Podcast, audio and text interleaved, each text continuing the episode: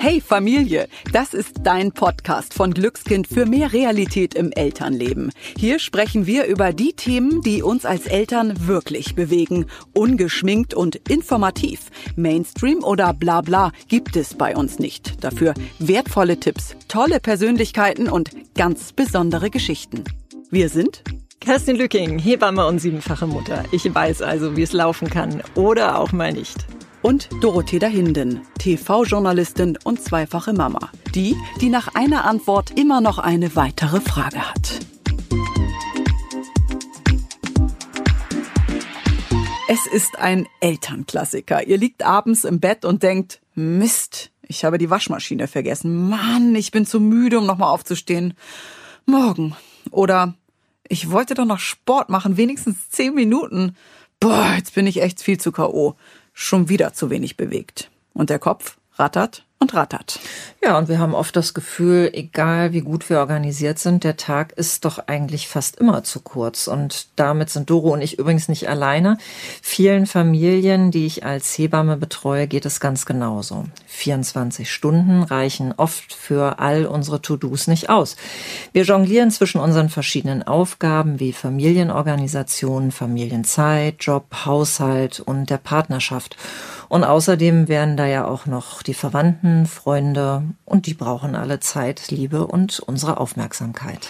Irgendetwas kommt ständig zu kurz, meistens wir selbst. Und gerade in stressigen Zeiten müssen wir uns entscheiden. Entweder beseitigen wir die Spielzeughölle im Wohnzimmer oder wir skypen mit unseren Freundinnen bzw. Freunden. Entweder spielen wir mit unseren Kindern oder wir nutzen die Minuten, um nochmal schnell die Wäsche zu machen. Ja, und genau hier können wir in einer Frustspirale enden. Und wir wollen in dieser Folge mit euch raus aus dem Hamsterrad der ewigen To-Dos und weg vom Gefühl, dass irgendwas immer hinten überfällt. Wie können wir Eltern es schaffen, dass wir am Ende des Tages weniger gestresst, trotzdem organisiert und dazu noch viel glücklicher sind?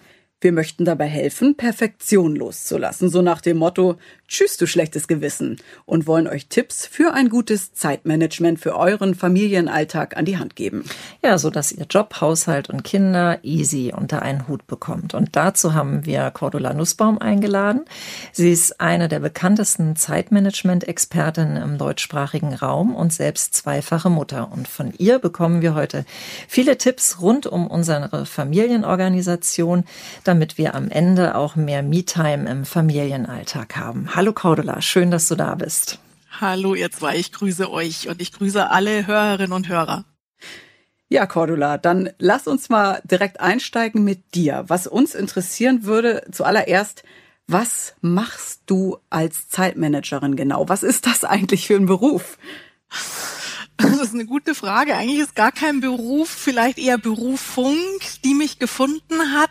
Ähm, ich bin anfangs äh, so in, in den ersten Grundzügen meiner Berufstätigkeit mit dem Thema Zeitmanagement in Kontakt gekommen, mit der Idee, sich und seine Aufgaben perfekt zu organisieren, immer alles zu schaffen, was wir schaffen wollen.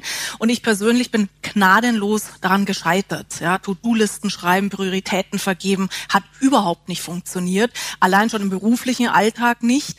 Und das hat mich erstmal total verzweifeln lassen. Und ähm, ich hatte damals für mich entschieden, okay, Cordula und Zeitmanagement sind zwei komplett verschiedene Welten, geht überhaupt nicht.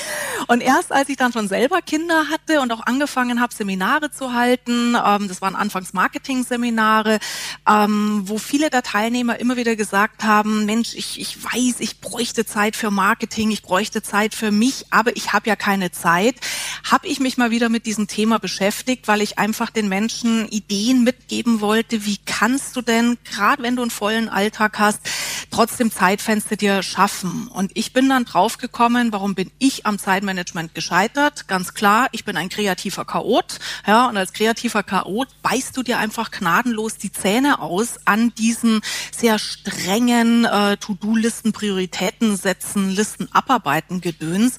Und ich habe dann einen Ansatz entwickelt, Zeitmanagement für kreative Familien und kreative Chaoten. Ja, Familienalltag ist in der Regel kreativ chaotisch. Und das war dann so sozusagen der Durchbruch, wo Menschen mir plötzlich, plötzlich rückgemeldet haben, boah, stimmt, ja, wir müssen es einfach nur anders machen. Also dieses Thema hat mich gefunden und es ist definitiv kein Beruf, den du lernen kannst. Klar, du kannst dir viele, viele Methoden draufpacken, aber eher so aus Spaß an der Freude ein Thema, was ich jetzt einfach wahnsinnig gern mit anderen Menschen teile. Wir würden tatsächlich jetzt gerne mal mit dir so richtig in diesen Elternalltag hineingehen, in praktische Beispiele? Mhm. Also Cordula, ne, das ist ja so eine typische Situation, die, glaube ich, äh, alle Eltern kennen. Also wenn ich mich mal so zurückerinnere, als meine Kinder noch relativ klein waren, ne, typische Situation ist, du willst gerade mit denen ins Auto einsteigen, hast einen Termin. Kind Nummer eins macht sich gerade in die Hose, Kind Nummer zwei hat sich gerade einen Apfelsaft irgendwie über mhm. die Jacke gegossen und Kind Nummer drei holt die Filzstifte raus und tätowiert sich gerade mal so. Und dann, ich habe mich immer so ein bisschen gefühlt wie beim Monopoly spielen. Ne? Ich komme irgendwie nie ans Ziel, sondern fange immer wieder an bei los. Und ich hätte gern mal von dir so äh, knackige ähm, Tipps für typische Zeitmanagement-Probleme, äh, die Eltern haben. Also ganz konkret eben auch auf das, was ich eben ein, äh, angesprochen habe. Ein Tipp, der prinzipiell für alle Eltern gilt, je kleiner eure Kinder sind, desto mehr Luft braucht ihr für Überraschendes.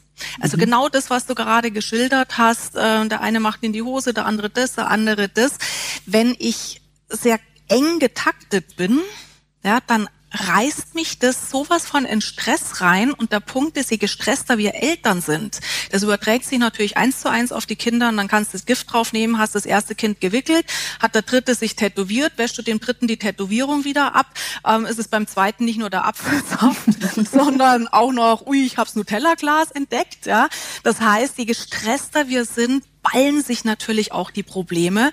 Und das bedeutet, viel Luft zu lassen für Überraschendes und heißt für uns Eltern, ähm, wenn ich zum Beispiel eine Verabredung habe, wo es relativ egal ist, wann ich aufschlag, ja, da ich sage, ich treffe mich mit anderen Freundinnen ähm, zum Kaffee trinken, dann mache ich gar nicht mehr aus, wir treffen uns um 15 Uhr, sondern wir sagen, wir schlagen irgendwann mal zwischen 15 und 15.30 Uhr auf. Das nimmt Druck ah, raus und gerade auch wenn es andere Eltern sind, das verstehen die ja und zu sagen, Mai, lieber kommst du entspannt um 20 nach drei an, als super gestresst um fünf nach drei. Also hier Luft lassen in den Verabredungen. Und wenn ihr aber fixe Termine habt, dann heißt es für euch, also zum Beispiel, ich muss um 15 Uhr beim Kinderarzt sein, mhm. wo ich auch alle drei mitnehmen muss, dann heißt es für uns als Eltern, dass wir intern sozusagen früher anfangen. Ja, wenn du normalerweise weißt, ähm, Kerstin, du müsstest, was ich, ich fabuliere jetzt mal um 10 vor drei außer Haus gehen, weil der Kinderarzt bei euch ums Eck ist, dann nimmst du dir vor, nee, ich gehe um halb drei aus dem Haus wenn alles gut geht, sind wir zwar um 20 vor drei beim Kinderarzt vor der Tür, aber das entspannt mich, weil lieber hocke ich mich da ins Wartezimmer, spiele mit den ganzen Spielsachen, genieße diese geschenkte Zeit mit meinen Kindern, als auf der letzten Rille anzukommen. Wichtig ist dabei bitte nur, je kleiner die Kinder sind, Kinder haben noch kein, keine Zeitvorstellung. Ja, wenn du zu deinem Dreijährigen sagst, Schatz, schick dich in fünf Minuten, müssen wir aus dem Haus, das sagt denen überhaupt gar nichts. Und es würde bedeuten, ja, schon sagen, Kinder, wir machen jetzt noch das, du ziehst die Schuhe an, wir machen das, wir machen das und dann gehen wir los, dann auch wirklich losgehen. Wenn die Kinder dann mal älter sind, dann entwickeln sie dieses Zeitverständnis. Aber das ist quasi dann was, was wir Eltern denen einfach abnehmen dürfen und für uns einfach diese Luft schaffen. Und das heißt ja konkret, dass wir uns als Eltern dann vielleicht auch immer nur ein Event am Tag vornehmen und nicht irgendwie zwei oder drei, damit die eigene Frustration dann äh, nicht so hoch ist, oder? Was, was würdest du da empfehlen? Definitiv, es ist gut für die Befindlichkeit der Eltern und es ist auch, ehrlich gesagt, viel, viel, viel besser für die Befindlichkeit der Kinder. Also ich beschäftige mich ja viel auch mit dem Thema Auswirkung von Zeit, Aufgaben auf unsere Psyche, auf unser Wohlbefinden. Und es gibt mittlerweile etliche Studien, die belegen, dass zum Beispiel schon Grundschulkinder, über 60 Prozent der Grundschulkinder zeigen massive Anzeichen von Stress. Warum? Weil die zu eng getaktet sind, mhm. ja, weil die Japanisch und Geige und, und Englisch für Kleinkinder schon ab, ab, ab dem dritten Lebensjahr haben, weil viele Eltern aus dem, aus der, der Haltung, Mensch, ich möchte meinem Kind einfach die vielen, vielen Chancen dieser Welt eröffnen, ja, ist nett gedacht, aber letztendlich es setzt die Kinder unter Druck und dann natürlich auch die Eltern. Und wir wissen mittlerweile aus der Forschung heraus, auch wann wir wirklich zu, zu selbstbewussten, selbstsicheren Persönlichkeiten heranreifen. Kinder brauchen Langeweile. Ja. Kinder brauchen Phasen, wo sie einfach mal in ihrem Zimmer sitzen oder im Wohnzimmer sitzen und sagen so, äh, Mama, Papa, mir ist so fad. Ja, dann bitte nicht den Fernseher anmachen oder das nächste Spiel rauskramen, sondern sagen, ja, schau dich mal um, guck mal, was dir gerade Spaß machen würde. Und wenn wir den Kindern dann den Raum geben, du, die werden so kreativ und plötzlich sind die happy und zufrieden. Also gut für die Kinder und natürlich dann auch gut für die Eltern. Schlagwort Generation Rücksitz. Ja, wir kutschieren permanent unsere Kinder irgendwo hin. Ähm, auch das kann ich damit diesen Stress rausnehmen. Hm. Ich würde da, glaube ich, gerne mal eine kleine Geschichte von mir einschmeißen, äh, die ich bei einem meiner Kindergeburtstage beziehungsweise einem Kindergeburtstag meiner Kinder äh, hatte. Und zwar ähm, konnte ich einfach diesen Kindergeburtstag nicht so wie die Perfektionistin in mir das vielleicht gerne geplant hätte, ähm, durchführen, weil ich nämlich hochschwanger war. Und was habe ich gemacht? Wir haben einfach ganz viel äh, Spielsachen auf den Rasen gepackt und haben gesagt, Kinder, beschäftigt euch, spielt einfach. Und dann kam dieses Schlüsselerlebnis, als äh, eine Mutter dann ihr Kind abends abgeholt hat, wo das Kind gesagt hat, Mama, das war der tollste Kindergeburtstag seit langem, weil wir durften einfach nur mal spielen. Genau. Und das war für mich wirklich was, was mich äh, tatsächlich geprägt hat, weil ich gedacht habe, wir brauchen dieses ganze äh, Geöle äh, um diverse äh, Dinge gar nicht. Ja, wir können es einfach auch mal locker angehen lassen. Und das äh, würde ich auch einfach mal so mitgeben lassen als Tipp äh, für die Mütter, dass man da auch mal echt entspannt sein kann. Ja, unbedingt, unbedingt. Das ist echt eine, ein total schönes Beispiel, weil wir denken immer, wir müssen die perfekte Mutter sein, den perfekten Geburtstag, ja. das perfekte dies, das perfekte jenes. Ja, aber perfekt ist ja in unserem Kopf drin und das heißt nicht gut für die Kinder unbedingt. Mhm. Super Erlebnis. Ja, echt danke. Was würdest du uns Eltern raten, damit wir zur Ruhe kommen? Dass einfach der Tag schon angefangen hat mit Stress, das Kind in den Kindergarten zu bringen. Wie komme ich wieder runter? Mhm. Also ein guter ein guter Punkt ist auf jeden Fall, dass wir, wo immer es geht, uns im Alltag so kleine Zeitinselchen schaffen, wo wir auftanken. Betonung liegt jetzt in dem Moment auf klein, weil wenn ich zum Beispiel wie Kerstin sieben Kinder habe, dann wäre der Anspruch zu sagen, jeden Tag eine Stunde mhm. für mich, faul auf der Couch liegen, Messlatte viel zu hoch gehängt. Ja, das wird nicht realisierbar sein. Aber zum Beispiel zu sagen, ähm, wir haben uns in der Früh fertig gemacht, ja, es war mal wieder total turbulent. Jetzt habe ich Kinder auf Schule, Kita und so weiter verteilt und jetzt fahre ich eine Viertelstunde zu meinem ähm, Klienten, zu meinem Arbeitsplatz, zu sagen, diese Viertelstunde, die ich jetzt alleine im Auto bin oder allein in der S-Bahn bin, das sind, das ist meine Mini-Pause.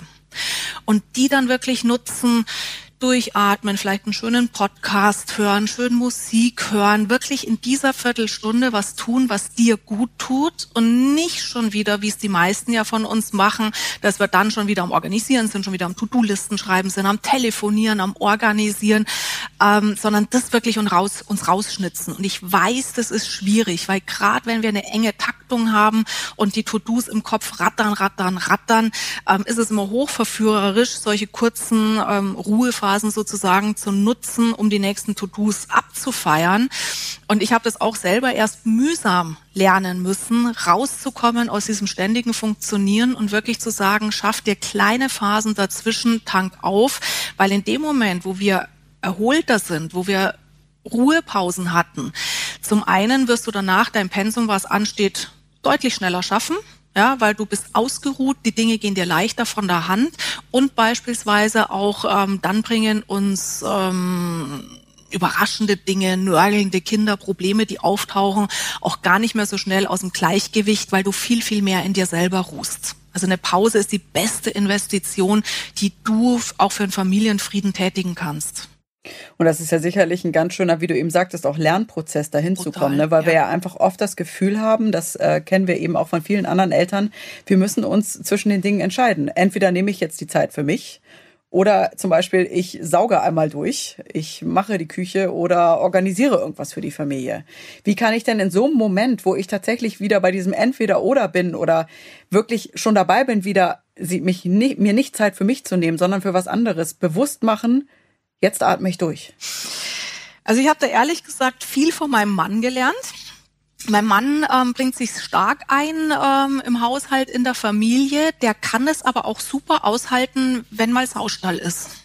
Ja, und ich erinnere mich noch, wir hatten anfangs viele Diskussionen, wo wir dann zum Beispiel ausgemacht haben, ähm, dass er heute durchsaugen soll. Und äh, dann ist er in der Früh aus dem Haus gegangen in die Arbeit. Ich bin außer Haus gegangen und damit er ja nicht vergisst zu saugen, habe ich den Staubsauger dick und fett in Eingangsbereich reingestellt, ja, dass er wirklich drüber fällt, wenn er heimkommt. So, dann bin ich abends heimgekommen nach ihm, sperr die Haustür auf, gehe rein, sehe den Staubsauger liegen, steig über den Staubsauger drüber. Mein Mann liegt in der, im Wohnzimmer auf der Couch. Dann sage ich, du wolltest doch oder wir hatten doch ausgemacht, dass du heute saugst. Und dann sagt er, ja, mache ich auch gleich. Ich ruhe mich jetzt zehn Minuten aus und danach ist das ratzfatz erledigt. Und am Anfang war ich noch so drauf, dass ich dann natürlich demonstrativ den Staubsauger genommen habe, angefangen habe mit so einer Fresse selber zu saugen, ja, und im Wohnzimmer um ihn herum, bis ich mir irgendwann mal gedacht habe, er hat doch total recht. Ja, ob es jetzt zehn Minuten länger oder kürzer äh, Staubflunsal rumliegen. Ist doch völlig egal. Und er hat es ja auch immer zuverlässig gemacht. Ja, das war ja nicht der Punkt. Und da habe ich viel von ihm gelernt und ich habe auch mitgenommen, ganz, ganz häufig stört uns ja, also gerade wenn ich jetzt auch so beim Chaos mal bleib im Haus, häufig stört uns das ja, weil im Hinterkopf schon wieder abläuft, uh, wenn jetzt Besuch kommt, wenn die Schwiegermutter kommt, wenn die eigene Mutter kommt, was werden die da wohl sagen? Ja, und ich will mir auf gar keinen Fall nachsagen lassen, dass ich meine Familie, mein Haushalt nicht im Griff hätte. Bonustipp an der Stelle wenn ihr das mal ausprobiert, Beispiel von meinem Mann folgen, ähm, parkt tatsächlich neben der Haustür den Staubsauger und wenn dann überraschenderweise Besuch kommt und sagt, ach hallo, ich wollte gerade mal vorbeischauen, störe ich gerade, dann kannst du freundlich lächelnd sagen, ach eigentlich wollte ich gerade putzen, aber weil du jetzt gerade da bist, natürlich für dich habe ich immer Zeit. Also ich finde ja, Männer haben sowieso so einen anderen Umgang damit. Ne? Also oder nicht, ich kann das jetzt sicherlich nicht pauschalisieren, aber nee, ich, ja. ähm, na, aber also wenn ich jetzt meinen eigenen Mann mal sehe oder höre, der sagt oft, Kerstin, du hast echt einen Knall, ja, jetzt lass hier mal das alles so, wie es ist. Ähm, ich setze mich natürlich immer selber wahnsinnig unter Druck und habe Stress deswegen und ähm, gib mir doch da noch mal einen, einen Tipp auch mit. Jetzt hast du schon was gesagt, aber wie kann ich meine eigene Perfektionistin mal so richtig richtig auf den Mond schießen. Ja, also ich glaube, was ganz wichtig ist, gerade wenn es um so Haushalt, Ordnung und so weiter geht, da ist es ganz, ganz wichtig, dass wir uns als, als Eltern immer wieder klar machen, wir wohnen in diesen vier Wänden. Es ist keine Möbelausstellung. Und wir dürfen uns wirklich nicht messen an, an Dinkies, Double Income, No Kids. Ja, wenn du bei Freunden vorbeikommst, die keine Kinder haben, ähm, ja, da liegt natürlich auch nichts rum. Die haben ja auch alle Zeit der Welt, die Dinge, die sie benutzen, sofort wegzuräumen. Oder auch wenn ihr zum Beispiel Freundinnen habt, Freunde habt, wo du sagst, ja, aber die haben ja auch fünf Kinder und es ist immer picobello aufgeräumt. Ja, das ist die Fassade. Aber hinterfrag dann auch mal, wie geht's den Menschen damit? Und wenn jetzt zum Beispiel deine Freundin sagt, weißt du, Doro, aufräumen ist für mich einfach das Größte der Welt. Ja, ich liebe es, fünf Stunden am Tag hinter meinen Kindern herzuräumen. Das befriedigt mich total. Das gibt mir ein richtig gutes Gefühl Gefühl, das ist der Sinn meines Lebens, schön für Sie, aber übertrag das bitte nicht auf dich. Und natürlich hat jeder von uns eine andere Messlatte an, an Thema Ordnung. Also meine Messlatte hängt auch relativ hoch. Ich will ein schönes, ästhetisches Umfeld haben. Ich will heimkommen und ich will mich wohlfühlen daheim. Für mich wäre es auch das Super-GAU, wenn es ähm, irgendwie verlottert wäre, Messi-mäßig wäre das ist ja das andere Extrem, aber wirklich mal die Messlatte gerade ans Thema Ordnung da drauf zu hängen, wir sind eine Familie und das darf man auch sehen. Also loslassen quasi einfach. Und vielleicht mein Tipp an dieser Stelle wäre auch mal mit Freundinnen zu sprechen, also ehrlich zu sprechen. Ich fand das total schön, bei mir vor ein paar paar Tagen eine Freundin gesagt, ich denke selbst immer so, also ich sehe das tatsächlich bei Kerstin, die ja nun sieben Kinder hat und habe auch immer das Gefühl, wow, die ist komplett durchorganisiert und denkt dann manchmal, oh, ich mit zwei Kindern ähm, habe es jetzt hier nicht geschafft zu saugen oder heute nur runde Ecken gesaugt. Und tatsächlich hat mir dann neulich eine Freundin gesagt, Doro, ganz ehrlich, als meine Kinder klein waren, boah, da sah das ganz, ganz anders aus als bei dir. Viel, viel wilder. Bei dir ist das aber ordentlich. Und da dachte ich so, echt? Und das hat mich total erstaunt, weil mein Anspruch einfach wirklich war, also wirklich ordentlich ist es jetzt hier gerade gar nicht. Ne? Also das ist ja eigentlich auch schon so irrwitzig. Das ist irre, ja.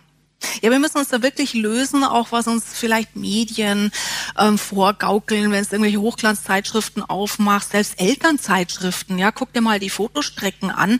Ja, da ist immer stylisch, immer toll und das macht natürlich was mit uns.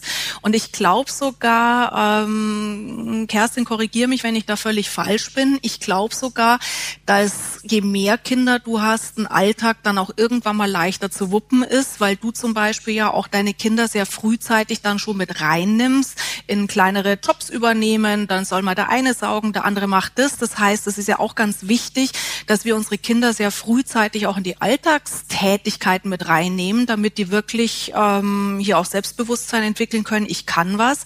Und ich erlebe das häufig, wenn du zum Beispiel eine Familie hast mit Einzelkindern, da werden die Kinder häufig in so einer Verwöhnfalle gefangen gehalten. Ja, dann nehmen die Eltern den alles ab und ja, nichts muss es selber machen, was schlecht ist für die Entwicklung vom Kind, aber dann natürlich auch blöd für die Eltern, weil irgendwann mal bleibt alles an dir hängen. Ja. Ich weiß nicht, Kerstin, wie war das bei euch? Das ist, äh, da muss ich dich gar nicht korrigieren. Das ist genauso, wie du das sagst. Also es geht letztendlich in so einem großen äh, Haushalt wirklich nur, indem du delegierst. Und es hat jeder seine Aufgabe. Und ähm, also es mag sich jetzt vielleicht ein bisschen hart anhören. Ich erwarte auch, dass das gemacht wird, weil wir, wenn das nicht gemacht wird, dann äh, landen wir im absoluten Chaos. Und ich ich merke aber auch wirklich, dass den Kindern das ähm, gut tut, dass wir so eine Struktur haben, ja, weil die sind einfach, ähm, die machen ihre Sachen echt ordentlich und die können ganz, ganz viel. Und ich weiß einfach, wenn die irgendwann mal ausziehen, äh, die ersaufen nicht im Chaos, sondern die werden ihren Weg schon gehen. Und dafür mache ich auch immer so ein bisschen Werbung für dieses Thema Großfamilie, ja, genau.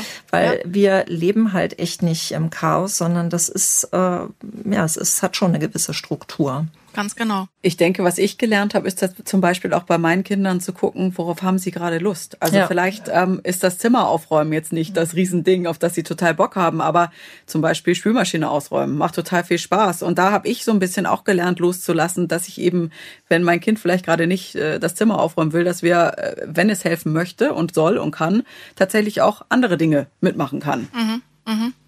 Da habe ich auch gleich nochmal einen ganz konkreten Tipp für euch. Ich möchte bloß gerade mal dem, bei dem Gedanken bleiben, ähm, so eben die Kinder auch mit reinzunehmen, weil heutzutage sind ja meistens beide Eltern berufstätig. Ja, und das heißt, auch wenn ich sage jetzt mal Generation von meiner Mama, da war es noch so ganz klassisches Rollenbild, Mutter ist zu Hause. Das hat aber dann auch schnell dazu geführt, dass die die, die Mutter wirklich der der, der Aufräumdepp war, der Kochdepp, der Putzdepp. Entschuldigt bitte, wenn ich ja, das ein bisschen krass so. das ja, ausdrücke. Ja, ja, und es war so eine Konsumentenhaltung dann auch irgendwie seitens der Kinder. Mhm. Und ich glaube, was wir als Eltern auch den Kindern mitgeben können, ist, dass wir arbeiten, dass wir Spaß haben an unserer Arbeit, dass Beruf was richtig Schönes es ist und ähm, dass eben, damit wir den Beruf ausüben können, es auch wichtig ist, dass wir alle gemeinsam zusammenhelfen. Ja, und da es eben eine Familie kein Selbstbedienungsladen ist, äh, sondern wirklich wir gemeinsam auch diesen Alltag gestalten. Und das kann ich auch sehr schön machen. Ja, wir reden häufig so über Qualitätszeit und ich sage immer, mach doch die Qualitätszeit beim Bügeln, mach doch die Qualitätszeit beim abspülen, ja, da kann ich auch mit meinem Kind, äh, wenn wenn ich in der Spüle rumkrabbel, äh, äh, Teller abspül äh, und meine Tochter wischt einen Tisch ab, da können wir total gute Gespräche führen. Das ist Qualitätszeit und dass wir nebenbei den Haushalt noch machen, ja, schön, ja. Ja, also ich finde es ja auch Qualitätszeit, weißt du, wenn dann wirklich alles geschafft ist, also das mache ich so mit meinen Kindern, dass wir uns danach einfach nochmal aufs Sofa setzen oder wir haben dann einfach auch Zeit für solche Sachen oder mal für einen Spaziergang, wo wir dann auch wirklich ganz intensiv diese Zeit miteinander verbringen und eben mal nicht nur so zwischen Tür und Angel. Und genau das finde ich eben so wichtig, den Kindern das zu sagen, viele Hände, schnelles Ende, ja. Wenn wir jetzt hier alle mit anpacken, dann haben wir einfach wirklich Familienzeit für uns. Genau. Genau. Aber Cordula, wo du gerade beim Stichwort warst, heute ist ja viel anders. Ne? Also heute arbeiten ganz oft beide Elternteile, die Familie ist nicht mehr vor Ort. Das heißt, uns, äh, da haben wir zum Beispiel ja auch keine Hilfe mehr vor Ort. Ähm, was würdest du jetzt konkret sagen oder Eltern mit an die Hand geben? Wie können wir unsere Woche so strukturieren, dass wir eben auch alle To-Dos, ich sag mal vom, vom Einkauf äh, bis über Geschenke kaufen für die, für den nächsten Geburtstag, also dass wir eben all das auch unter einen Hut bekommen und nicht unter Druck geraten. Mhm. Ja. Ein paar ganz konkrete Ideen habe ich. Ich dock gedanklich nochmal an bei dem, was wir gerade gesprochen hatten, eben auch diese Aufgaben in der Familie zu verteilen. Doro hat gesagt, ähm, dass du eben auch schaust, worauf haben die Kinder gerade Lust. Vielleicht jetzt nicht unbedingt Zimmer aufräumen, vielleicht ist es was anderes. Ich empfehle vielen Familien, äh, macht mal ein kleines, eine kleine, beruft mal eine kleine Familienkonferenz ein und spielt mal, wer tut bei uns was das, das Wer tut bei uns was Spiel. Und sich wirklich mal hinzusetzen und äh, zu, gemeinsam zu überlegen, wer übernimmt eh schon welche Aufgaben, die in irgendeiner Form der Familie zugutekommen. So, und dann stellt ihr vielleicht fest, da ist der 13-jährige Sohn ähm, mittlerweile der totale Technikfreak ist und alle Laptops in Schuss hält, ja, oder jetzt mit Homeschooling, Corona-Phase, ähm, dann schnell mal drei Tasten drücken kann, weil er genau weiß, wie kriege ich Zoom zum Laufen oder wie locke ich mich bei Medis ein. Das heißt, das ist ja auch Familienzeit, ja, tut ja auch etwas, was der Familie gut tut und der eine sagt, Mensch, mir macht ein Hamsterkäfig äh, putzen total Spaß und der nächste sagt, ich tue am liebsten Rasenmähen. Also hier mal gucken, wer tut eh schon was und äh, was macht auch Spaß. Und dann kann ich schon mal ein paar so relevante Jobs auch nach Familienkonferenzprinzip verteilen. So, und jetzt habt ihr zum Beispiel gesagt, Thema Einkaufen gehen. Dann könnte ich zum Beispiel auch ausmachen in der Familie, hey, wir machen einmal in der Woche Großeinkauf. Das wäre jetzt schon verknüpft mit dem zweiten Tipp, nämlich Blöcke bilden, gleichartige Aufgaben in einem Rutsch erledigen. Dass ich sage, es ist wesentlich zeitschonender, einmal in der Woche einen Großeinkauf zu machen, als fünfmal am äh, fünfmal in der Woche zu gehen und dann kann ich zum Beispiel sagen, okay, ähm, vielleicht die älteste Tochter, wenn die auch schon Führerschein hat, ähm, die übernimmt jetzt die nächsten vier Wochen immer donnerstags einkaufen gehen, packt das ganze Auto voll mit allem, was die Familie braucht. Ähm, das heißt, hier auch entsprechend die Jobs verteilen. Zweiter oder dann wäre es der dritte Tipp im Prinzip, ähm, wenn ich sage, auch viele ähm, Aufgaben im Blick behalten. Ähm, da brauche ich ein Geschenk, da muss ich an das denken. Da der Kreis zu vorher, was wir hatten. Wie gesagt, schreibt es auf. Ich bin ein großer Freund von Post-it-Zetteln, die dann auch irgendwo strategisch günstig hängen. Ähm, manche Familien haben auch so Tafeln sich aufgehängt, wo alles, was an offenen To-Dos da ist, äh, zentral irgendwo in der Wohnung ist. Meistens ist Küche oder Esszimmer ein ganz guter Platz dafür, weil da laufe ich täglich dran vorbei. Das sehe ich. Ja, und wenn ich meine offenen To-Dos, gerade wenn die eine zeitliche Prio haben, sehe, ähm, fällt es auch nicht so schnell hinten runter. Ich kann jetzt natürlich hingehen und sagen, ich plane meine Tage. Das würde ich jetzt für Erledigungen nicht ähm, empfehlen, also dass du dir irgendwie einen Eintrag im Kalender auch noch machst, ähm, Geburtstagsgeschenk besorgen. Ich würde im Kalender nur die Dinge planen, eintragen, auch im Familienkalender, die einfach länger brauchen, ähm, wo längere Abwesenheiten sind und hier nochmal einen Überblick verschaffen. Und allein ähm, dadurch, dass, dass ich die To-Dos sozusagen in, in Sichtweite habe, reicht in der Regel völlig aus. Plädierst du denn dafür, wenn jetzt zum Beispiel bestimmte Termine bei der Kinderärztin oder dem Kinderarzt sind oder eben ein Elternabend ansteht, diese Aufgaben schon gleich zu verteilen zwischen den Paaren, zwischen den Elternpaaren? So sagst du, du übernimmst dies und ich übernehme das? Mm, das ist eine gute Frage. Das kommt ein bisschen auf die Familie drauf an, weil wenn ich jetzt zum Beispiel beruflich oft unterwegs bin oder mein Partner oft unterwegs ist und das relativ spontan, dann machen gerade so langfristige Zeitplanungen keinen Sinn. Weil dann kann ich zwar sagen, Schatz, du gehst in fünf Wochen zum Elternabend, ja, dann hat er es im Kalender drin, ich nur so vielleicht im Hinterkopf oder in meinem Kalender, okay, mein, mein Partner geht hin, muss er dann geschäftlich los, bleibt der Ball doch wieder bei mir. Das heißt, wenn euer Familienalltag gut planbar ist, weil euer Alltag sehr strukturiert abläuft, dann kann ich sehr frühzeitig mhm. verteilen. Du machst das, ich mach das. Wenn ihr allerdings einen sehr flexiblen Alltag habt, also sehr spontan auch auf wirklich wichtige andere Geschichten anspringen müsst, dann würde ich bloß in beiden Fällen, ähm, in beiden Kalendern einen Blocker setzen und dann ähm, manche Familien machen das so, dass die sich Sonntagabend zusammen hinsetzen, zumindest die Partner ähm, und, und praktisch die Woche mal anschauen und gucken, okay, Montag ist das, Mittwoch ist das und dann erst relativ kurz davor einteilen, du kümmerst dich, ich kümmere mich oder können wir es ganz abgeben, ja, Schwiegermutter schicken, ähm, Au-pair-Mädchen, whatever. Also da haben wir wirklich, die wir in einer Partnerschaft leben, durchaus viel mehr Spielraum, äh, uns da auch gegenseitig zu entlasten, was bei Alleinerziehenden halt dann wegfällt. Wozu rätst du Alleinerziehenden? Im Zeitmanagement. Also wie kriege ich einen Familienalltag so hin, dass ich eben, wenn ich alleinerziehend bin, nicht hinten überkippe? Ja. Mein bester Tipp ist, vernetzt euch. Vernetzt euch mit anderen lieben Menschen. Lieb im Sinne von Menschen, die dir gut tun, ähm, dass ihr euch gegenseitig den Rücken frei halten könnt. Ja, dass ich wirklich sage, ich habe eine befreundete Familie, ähm, wir passen weg. Das habe ich auch eingangs gemacht. Also ich habe zwar einen Partner, aber der hat damals, wie meine Tochter auf die Welt gekommen ist, ähm, auch Vollzeit gearbeitet. Und ich habe mich dann mit einer anderen Mutter zusammengetan und wir haben dann immer wechselseitig auf die Kinder aufgepasst. Und das ist natürlich für Alleinerziehende noch viel wichtiger, dass du dir ein Netzwerk aufbaust, Menschen, die in ähnlichen Situationen sind oder Menschen, die einfach offen sind, hier auch mal spontan zur Seite zu springen. Und sagen wir, der beste Tipp, ähm, zieht euch nicht den Schuh an, das alleinerziehend bedeutet, du musst es auch wirklich alleine stemmen gestattet dir das, gönn dir das wirklich auch nach Hilfe, nach Unterstützung zu fragen. Und ich sage mal in der Regel auch im Freundeskreis, die sind ja alle auch bereit, was zu tun. Ja, aber wir müssen fragen danach. Wir dürfen nicht warten, dass irgendeiner mal auf die Idee kommt und anruft und sagt, du, ich könnte mir vorstellen, bei dir ist es gerade recht stressig das wünschen wir uns halt häufig, aber bitte geht aktiv auf andere Menschen zu, baut euch dieses Netzwerk und unterstützt euch. Ja, aber das ist, äh, finde ich ja gerade so der Kasus Knaxus, ne? weil einfach viele Frauen sich doch noch nicht trauen, äh, nach dieser Hilfe zu fragen. Also dass ich finde schon, dass es mehr zunimmt, aber es ist noch keine Selbstverständlichkeit, diese Hilfe einzufordern. Und ähm, das ist, glaube ich, was, wo wir ähm, doch die Frau und Mütter doch noch viel mehr ermuntern können und sollten, dass sie das einfach dürfen und dass man das annehmen kann. Ja. Unbedingt, ja.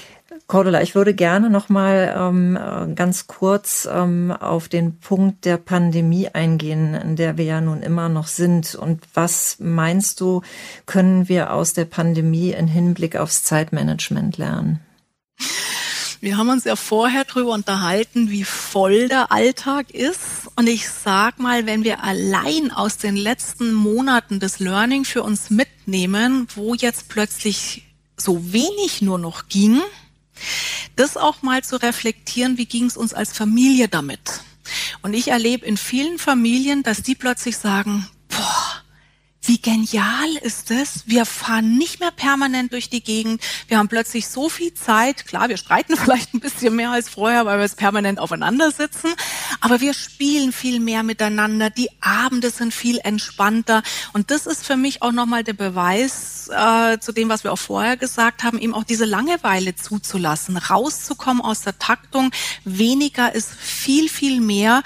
Und das wäre für mich wirklich so ein Herzenswunsch, ähm, auch so die, die, die die Messlatte, wie viel Hobbys braucht mein Kind, wie viel Engagements ähm, brauche ich, in wie viel Ehrenämtern muss ich drin sein. Das tatsächlich äh, mit der Phase, die wir jetzt gerade hier hinter uns haben, ähm, so massiv hinter uns haben, das mal wahrzunehmen und dann zu gucken, wie gehe ich damit weiter um. Und ähm, vielleicht auch spannend, es gibt bei mir auch auf der Website einen sogenannten Taktungstypen-Check. Das heißt mal rauszufinden, wie viel Taktung tut mir gut. Und es gibt Menschen, die brauchen eine hohe Taktung. Ja, die brauchen viel Action, viel Deadlines, viele Termine, damit die wach sind, leistungsfähig sind. Gibt aber auch Menschen, die brauchen eher wenig Taktung und ähm, gern mal diesen Check machen, Gratis-Check und dann sagen, so mit dem Learning aus der Pandemie, auf welchem Stresslevel, auf welchem Action-Level will ich jetzt meinen privaten Alltag, den Alltag meiner Kinder legen. Wir hoffen, dass wir durch dieses Gespräch mit dir allen Eltern da draußen tatsächlich nicht äh, gute Tipps, nicht nur gute Tipps für die Organisation an die Hand gegeben haben, sondern auch mehr Gelassenheit und ein bisschen mehr Zeit einfach. So weniger Druck. Und in diesem Sinne ganz lieben Dank an dich, äh, Cordula, dass du dir Zeit für uns genommen hast. Vielen Dank. Herzlich gerne. Bis bald. Tschüss. Tschüss. Bis dann. Ciao. Wir freuen uns, wenn dir unser Podcast gefallen hat. Hast du Fragen, Anregungen oder Themenwünsche?